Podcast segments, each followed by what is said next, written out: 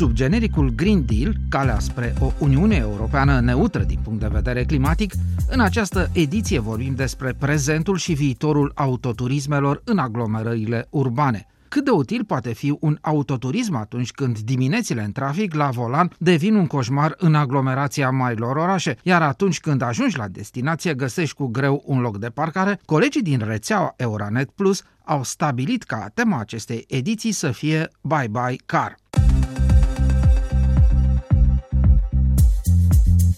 În cazul românilor și mai ales al bucureștenilor, la finalul temei Bye Bye Car, cu siguranță ar trebui adăugat semnul întrebării. Până la rezultatele finale ale recensământului, care ne vor indica, între altele, câți locuitori are cu exactitate capitala României, un lucru este sigur. În 2020, în București erau înmatriculate circa 1,5 milioane de autovehicule, din care circa un sfert aveau o vechime mai mare de 16 ani. Dacă adăugăm autoturismele care aparțin aparțin celor care figurează cu domiciliul în alte județe, dar care stau cu chirie, lucrează în București și le folosesc pentru a ajunge la serviciu, conturăm imaginea de zi cu zi a traficului rutier din capitala României.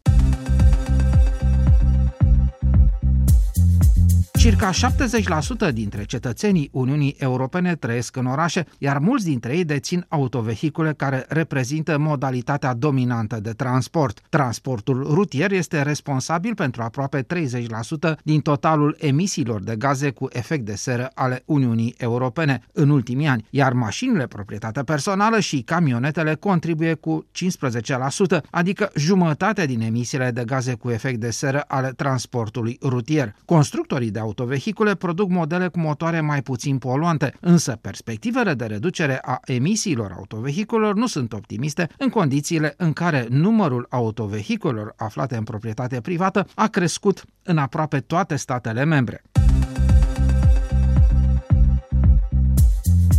La nivelul Uniunii Europene există alternative mai puțin poluante la transportul cu autoturismul, dar, pe de altă parte, sunt mulți cei care locuiesc la distanță sau la periferia aglomerărilor urbane și care trebuie să facă zilnic naveta. La nivelul Uniunii Europene există alternative mai puțin poluante la transportul cu autoturismul, dar, pe de altă parte, sunt mulți cei care locuiesc la distanță sau la periferia aglomerărilor urbane și care trebuie să facă zilnic naveta.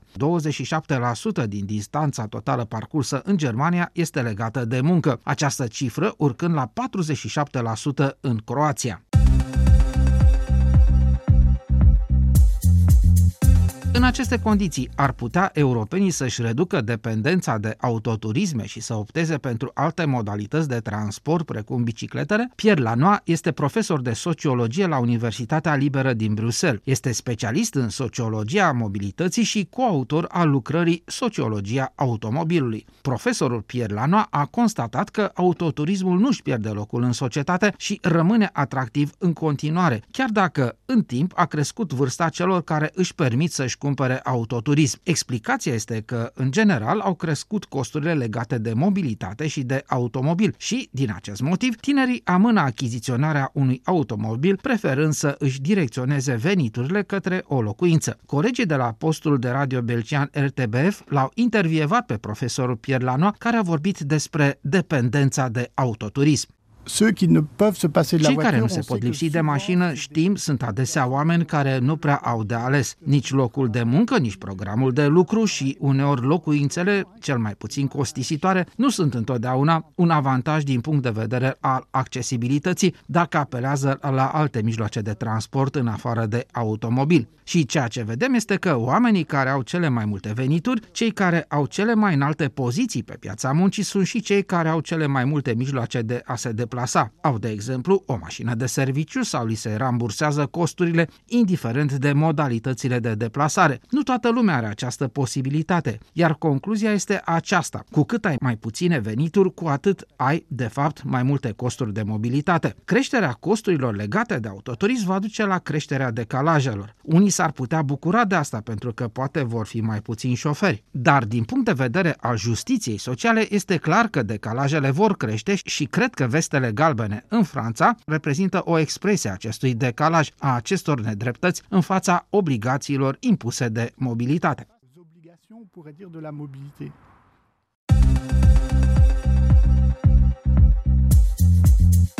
Am dialogat cu europarlamentarul Siegfried Mureșan despre transportul cât mai prietenos cu mediul și despre soluții smart în domeniul transportului urban. Cât de des circulați cu bicicleta, domnule Siegfried Mureșan? În timpul liber, iar din păcate timpul meu liber este limitat, de aceea circul regulat, dar mi-aș dori să circul mai mult. Mi se și întâmplă să merg cu bicicleta la Bruxelles, la birou spre Parlamentul European, nu zilnic, dar fac și acest lucru din când în când. Excelent. Ce soluții smart ați văzut văzut în Uniunea Europeană în domeniul transporturilor uh, și cu ce soluții putem veni dinspre Bruxelles, dinspre executivul de la București pentru a fi aplicate în România? Transportul inteligent trebuie să privească toate mijloacele de transport, tocmai pentru a deveni accesibil unei categorii cât mai mari de populație. Trebuie să privească transportul comun, trebuie să privească bicicletele, trebuie să privească de asemenea serviciile de car sharing care ne permit optimizarea utilizării autoturismelor, căci în momentul de față autoturismul fiecăruia dintre noi este folosit, evident, mai puțin de 10% din timp, restul timpului ocupă spațiu adesea în oraș. Prioritatea trebuie să fie ca orașele să fie construite în jurul cetățenilor, nu în jurul autoturismelor cum au fost construite în secolul 20. De aceea zone pietonale extinse, piste de biciclete, autobuze noi, moderne, electrice sau pe hidrogen care să nu polueze, servicii de car sharing care să ne permită împărțirea utilizării unui autoturism cu mai mulți uh, clienți, cu mai mulți utilizatori utilizatori, astfel încât utilizarea să fie optimizată, autoturismul să nu mai ocupe mare parte din zi spațiu de obicei în oraș, să aglomereze orașul, ci să fie în mișcare o parte cât mai mare din timp.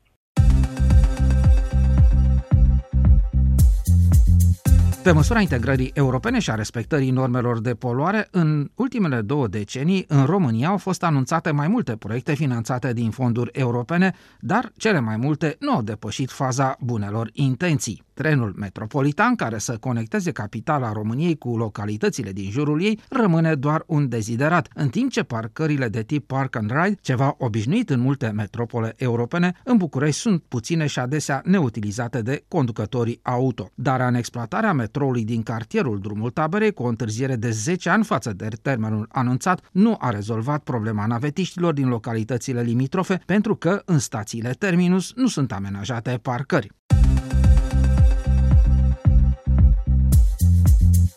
Am continuat dialogul cu europarlamentarul Siegfried Mureșan. Ce ar trebui făcut în Uniunea Europeană și în comunitățile urbane din România pentru stimularea unor astfel de proiecte de transport verde? Cum ar putea să încurajeze instituțiile europene? Cum ar putea să încurajeze astfel de proiecte autoritățile locale?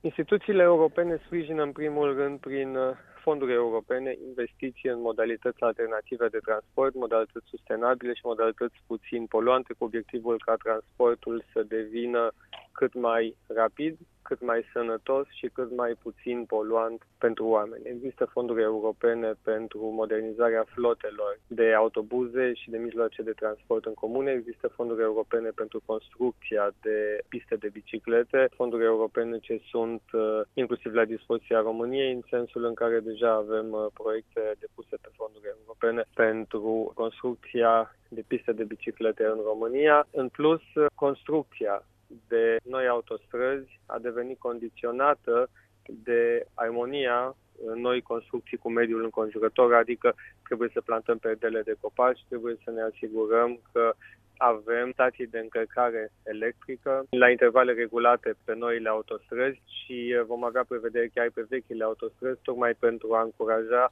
tranziția spre utilizarea autoturismelor electrice. Oamenii vor utiliza autoturisme electrice când acestea vor uh, beneficia de o infrastructură de transport suficientă și de aceea Uniunea Europeană încurajează și susține, inclusiv financiar din fonduri europene, extinderea rețelei de încărcare pentru autoturisme electrice sau pe hidrogen. În România avem, să spun așa, exemple de bune practici cu care ne putem lăuda?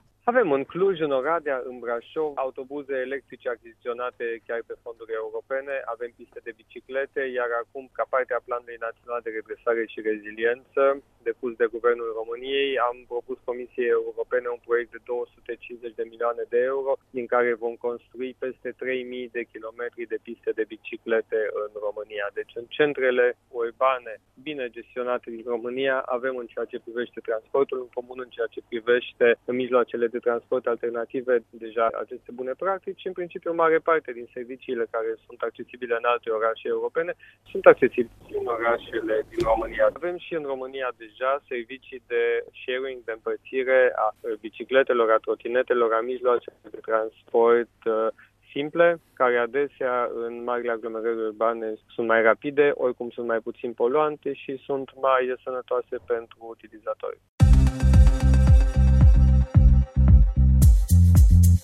Conform statisticilor, în perioada 2015-2018, înzestrarea gospodăriilor cu bunuri de folosință îndelungată a crescut la majoritatea produselor. Pe de o parte, a crescut numărul de autoturisme la 38,3 autoturisme la 100 de gospodării, în timp ce numărul de biciclete a crescut de asemenea la 39,9 exemplare la 100 de gospodării. În perioada pandemiei, când a trebuit respectată distanțarea fizică, a crescut numărul celor care au utilizat bicicleta pentru deplasarea la și de la locul de muncă sau pur și simplu pentru agrement.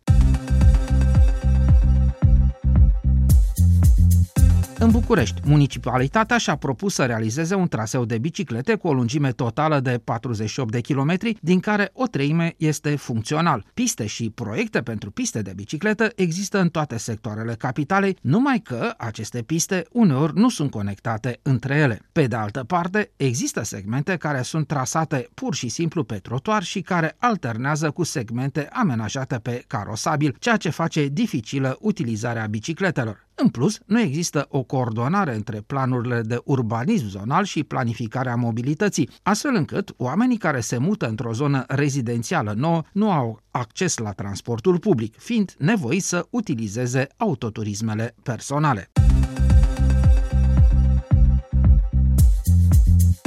Bicicleta reprezintă totuși o modalitate accesibilă, eficientă și ecologică de transport în orașe. Pentru ca bicicleta să devină o opțiune viabilă de mobilitate zilnică, este nevoie de o planificare riguroasă a transportului public și de amenajare a pistelor de biciclete care să țină cont de întreaga infrastructură de transport, ceea ce nu este ușor nici măcar în orașele în care acest mijloc de transport pe două roți este folosit în mod tradițional. În Europa există doar câteva orașe mai ales în Danemarca și în țările de jos, care au integrat cu succes bicicletele în planurile de dezvoltare urbană și în planurile de mobilitate. Europarlamentarul Siegfried Mureșan susținea că bicicletele sunt sănătoase pentru utilizatori, iar dialogul a continuat începe să sune așa ca o invitație la a folosi bicicleta. De aceea v-aș mai întreba cât de mult este încurajat transportul cu bicicleta în Uniunea Europeană. În Olanda, de exemplu, în Amsterdam cel puțin este uh, fabulos, să zic așa. Păi sigur, depinde de mai mulți factori. Depinde și de condițiile geografice. Ați menționat Olanda. Olanda este o țară cu un relief favorabil mersului pe bicicletă. Nu există dealuri, este simplu, este ușor să călătorești cu bicicleta. Depinde de condițiile geografice, depinde de condițiile de climă, depinde și de obișnuința oamenilor. Sunt țări în care oamenii folosesc bicicleta mult uh, pentru a merge la serviciu, uh, și în timpul liber.